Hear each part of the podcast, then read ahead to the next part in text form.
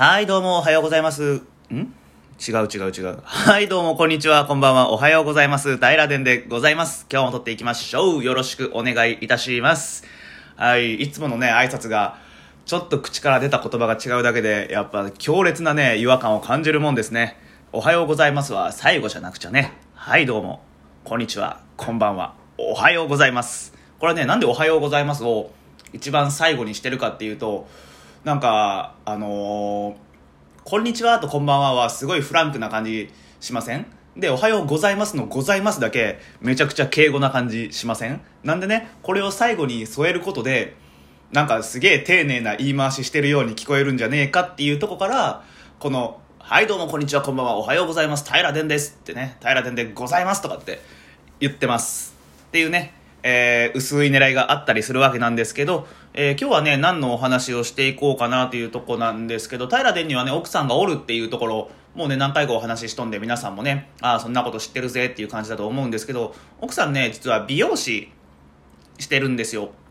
うん、美容師。でね、平殿の命題の中で、あの、床屋さんとか、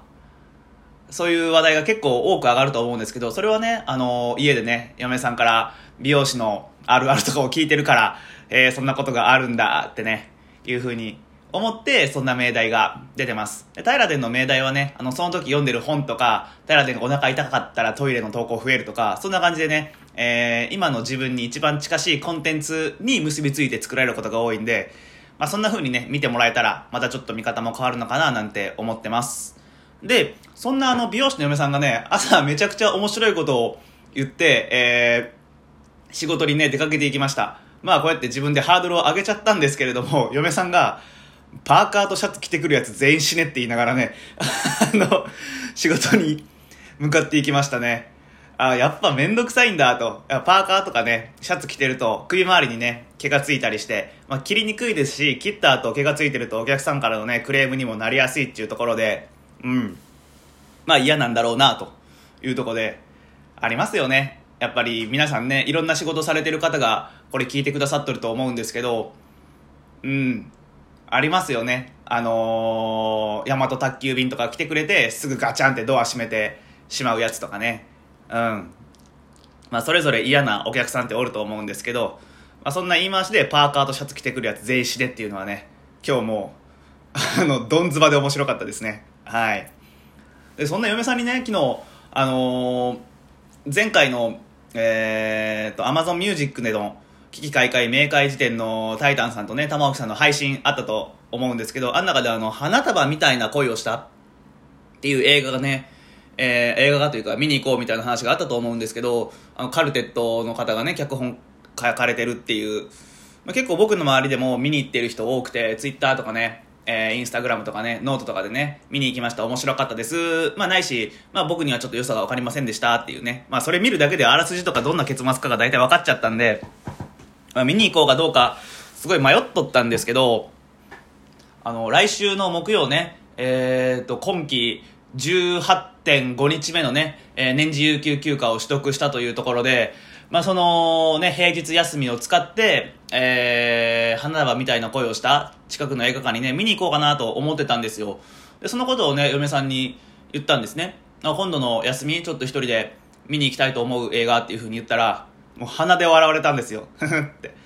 え、なんで、なんで笑うのって聞いたら、なんかね、それって本当に映画見たいのって。え、どういうことって。それ、平日休みに一人で映画を見に行く自分が好きなだけじゃないのって言われたんですね。めちゃくちゃ面食らっちゃって。で、考えたんですよ。確かになと。うん。確かにそうだなと思っちゃいました。僕って本当に花束みたいな恋をしたが見たいのかと。そう考えた時に、えー、実際に作品が見たいわけではなくて、その、花束みたいな恋をしたを見に行くことで、最近の、あの、ツイッターとかインスタグラムの、えー主流の流れに乗りたいとか、そういう自分になりたいとかっていう気持ちが先行して、見に行った後のことを想定して見に行こうとしてるなと。いうふうに思いましたね。これ嫁さん確かになと、さすが平殿の嫁ってね、思いましたね。うん。いや、そう思うとね、別に見に行かんでもいいかなって。確かに、まあ、ずっとね、ここ5年ぐらい映画館で映画を見てないですし、前回そのスマートフォンを遮断できるコンテンツとして映画館っていうのは最高だっていうことをお話しさせてもらったんですけど、でも、本当心の底から、えー、花束みたいな恋をしたが見たいわけではなくて、その先のインスタグラムでの皆さんとの交流であったり、ツイッターでの議論っていうところに、ちょっと重きを置いとったかな。だから、あの、クラブハウスしたいとか、ね。最近あの、クラブハウスをしたくて、えー、クラブハウスを始めるっていうよりは、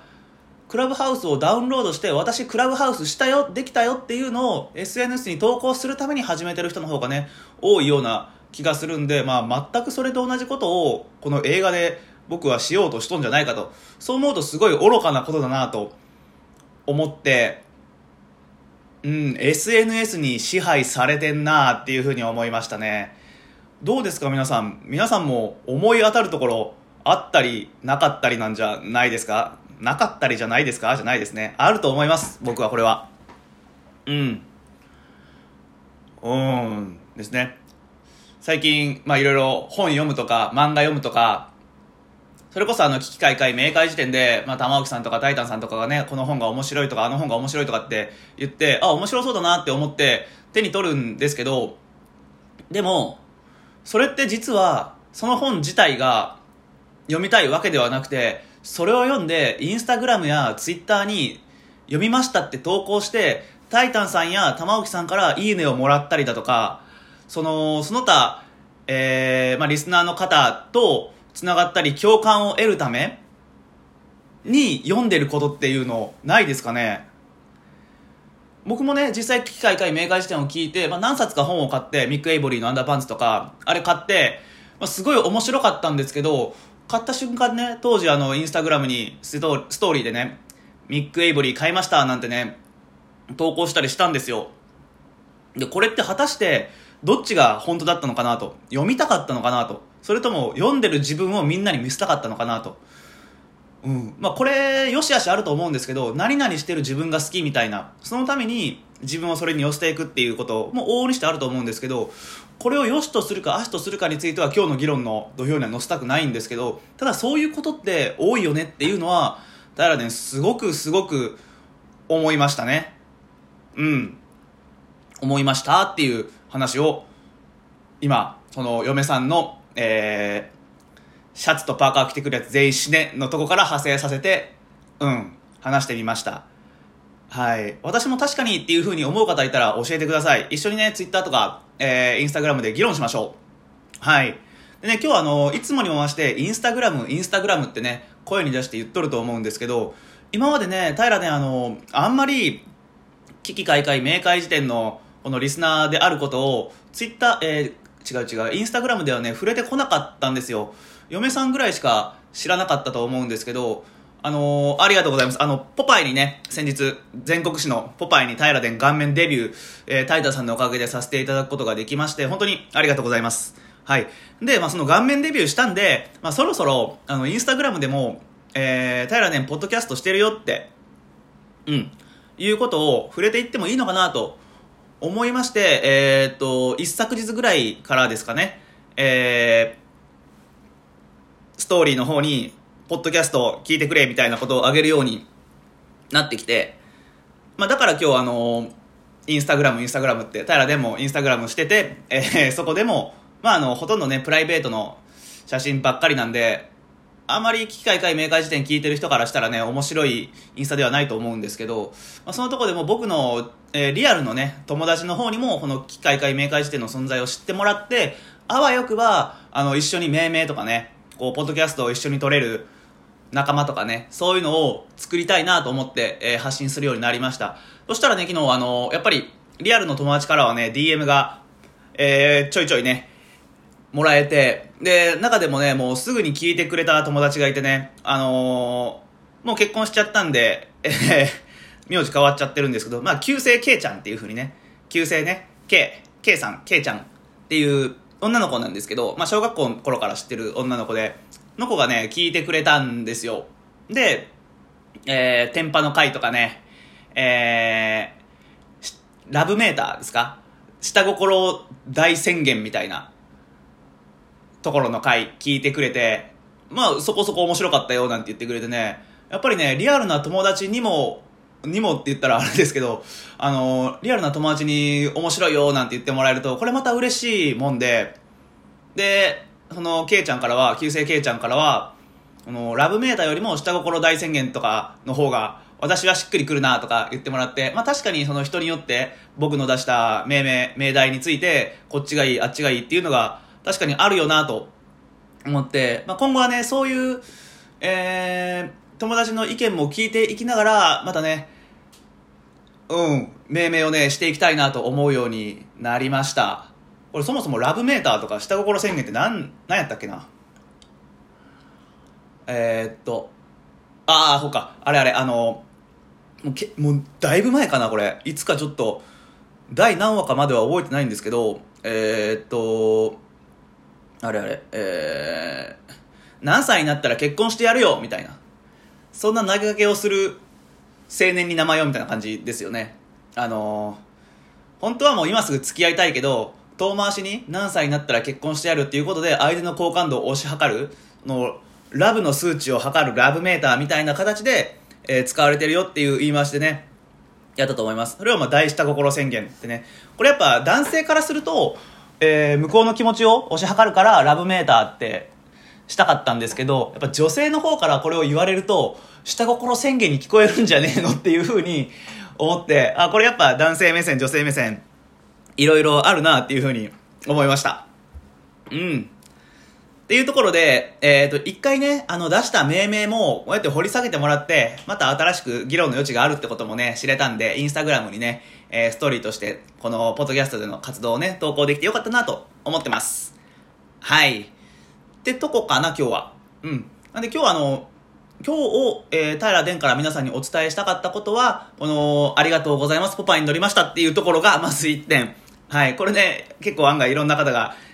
これもストーリーとかに上げてくださったりして、平殿としてはね、めちゃくちゃ嬉しかったんで、はい、本当にありがとうございます。っていうところと、えー、っと、その、何かを自分が始めるとき、それを本当に始めたいのか、それとも、えー、その後に控える SNS での公開をしたくて始めてるのかっていうところについて、そういう経験があるかないかっていうところを皆さんに今日は聞いてみたいっていうところがありました。なんで、そういう経験あるよって方は DM だったり、えー、Twitter の DM だったり、えー、リプだったり、あと Instagram の DM だったりで、ぜひ教えてください。っていうところで議論して、えー、次回以降、これはいいことなのか悪いことなのかって、多分これ決着つかんと思うんですけど、こういうところについてね、話し込んでいきたいなと思っております。というのが今日の結びの言葉になりました。ではね、今日も、えー、最後まで聞いてくださいまして、本当にありがとうございます。ではまたね、次回の平殿でお会いできたらと思います。今日も最後まで聞いてくださいまして、本当にありがとうございました。バイバイ